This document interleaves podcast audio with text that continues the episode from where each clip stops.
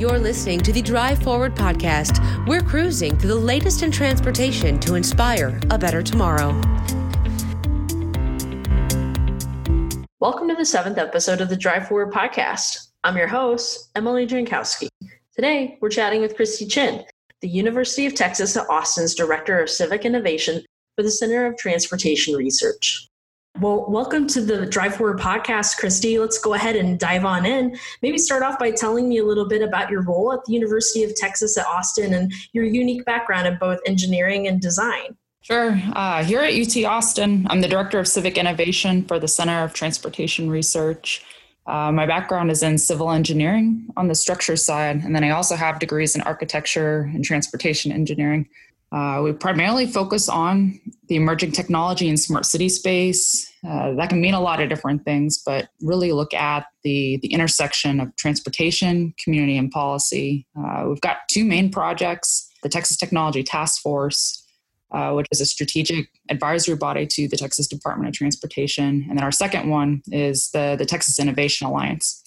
Uh, and the alliance, it, it grew out of that effort it's really grown into a robust network of cities, transportation agencies, and research institutions. Wonderful. Um, so it sounds like a, a, good amount of your work is actually revolving around the Texas Innovation Alliance itself. Maybe tell me a little bit more about how this program got its start and where you're working now with it. Yeah, we got our start back in 2016. Uh, the USDOT Smart City Challenge was was just a, a really good opportunity. Um, I think Texas was just facing rapid population growth, uh, congestion was front of mind.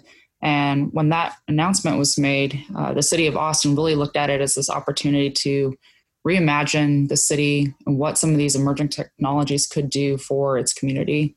Uh, even though the city of Austin um, didn't win that application, there was just so much momentum. Uh, and the city of Austin worked with the Texas Department of Transportation, and together they issued a call to action to the other metro areas around the state. Uh, we've helped to jumpstart uh, eight other smart city teams, and uh, we've been working together ever since. The, the idea is really to look at our common challenges, develop shared solutions. Right now, we're, we're currently planning for the, the annual conference, uh, the Texas Mobility Summit, which is coming up. And then over the course of this year, we turned our focus to safety um, something that came out of last year's summit was uh, a call to look at Vision Zero. Recently, the Texas Department of Transportation they have a Road to Zero movement to end traffic fatalities by 2050, and alongside a number of the other Texas cities, there is a real interest in moving beyond vision to action. And so we we recognize that the traffic fatalities are not restricted to just one jurisdiction or one agency's roadways. So we've been working together with the cities and TxDOT to coordinate various strategies and leverage best practices. Wow. Well, what a great goal for 2050, the zero fatalities. That's that's really awesome. And I I know you're doing a lot of collaboration with other cities around the state. Uh, tell me a little bit more about the team structure of the alliance and how you guys are kind of working together collaboratively to, to come together and put this out for the public. Yeah, the, the alliance is comprised of regional teams. Uh, right now, we've got 10 different teams representing uh, large, midsize, and, and, small regions. So um, it, it, includes uh, Houston and Dallas Fort Worth, as well as uh, the city of Austin and even Bryan College Station and Corpus Christi. And the, they include a variety of stakeholders. Uh, whenever we first got started, we really looked to each of the regions as to how best to organize themselves they know their issues best, they know their local politics best, they know their communities. So uh, we really look to them um, in terms of who they wanted to invite to the table. Typically, it includes the city, someone from the transit agency, metropolitan planning organization or council of government. Uh, the TxDOT districts typically involved, and then Houston, for example, has included their port. San Antonio uh, talks with their joint military base, and then a lot of times the the local universities are also part of the discussion. So it's been just a, a really good model. It's it's a grassroots, almost organic structure of partnerships. Uh, and it's something that we really think that the, has made the alliance successful and enabled us to be nimble as an organization. Wow, that's really great to be able to see, you know, metropolitan agencies and as well as state agencies coming together and working with the university like that for something greater. That's awesome. Well, I know speaking of partnerships, one of your key partnerships is with the national nonprofit known as the Smart Cities Lab. What has been some of the value in collaborating with cities outside of Texas, and what are some of the challenges that you're currently tackling?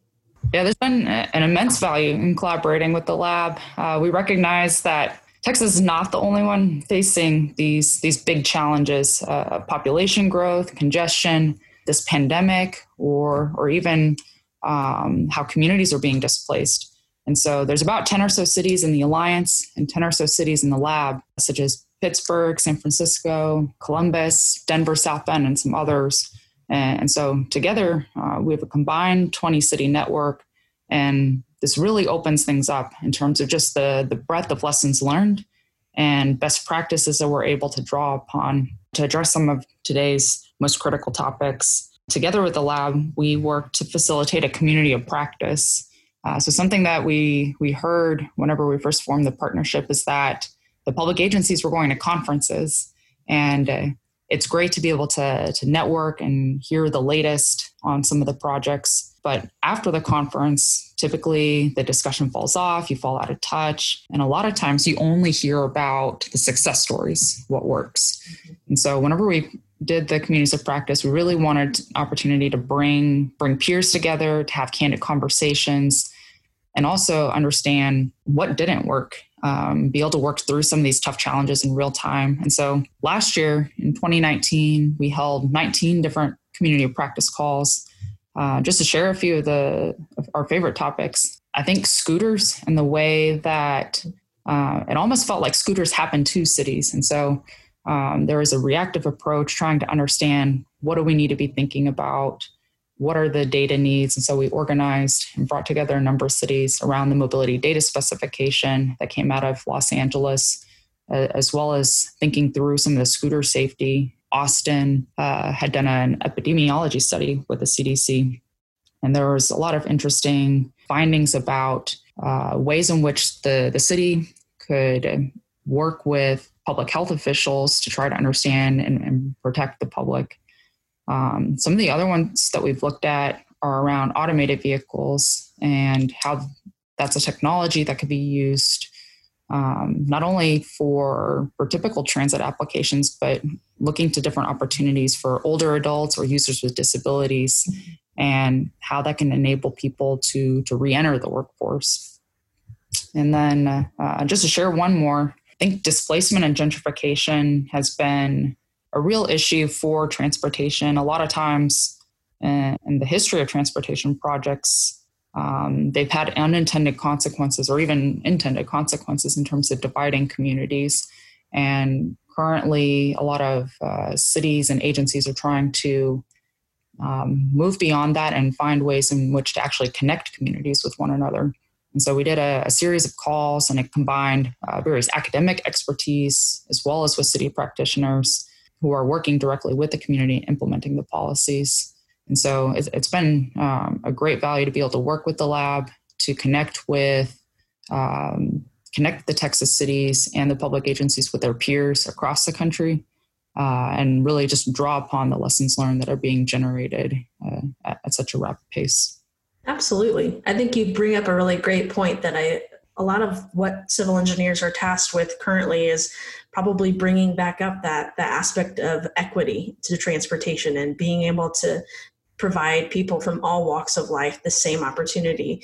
And i think one of those projects that you even mentioned was you know automated vehicles or autonomous vehicles and being able to to help bring people back to that level playing field. And i know that's one of the projects that we foresee um, hoping to contribute to autonomous and connected vehicles is our hope to build an autonomous and connected vehicle track known as the Illinois Autonomous and Connected Track here in Rantoul, Illinois.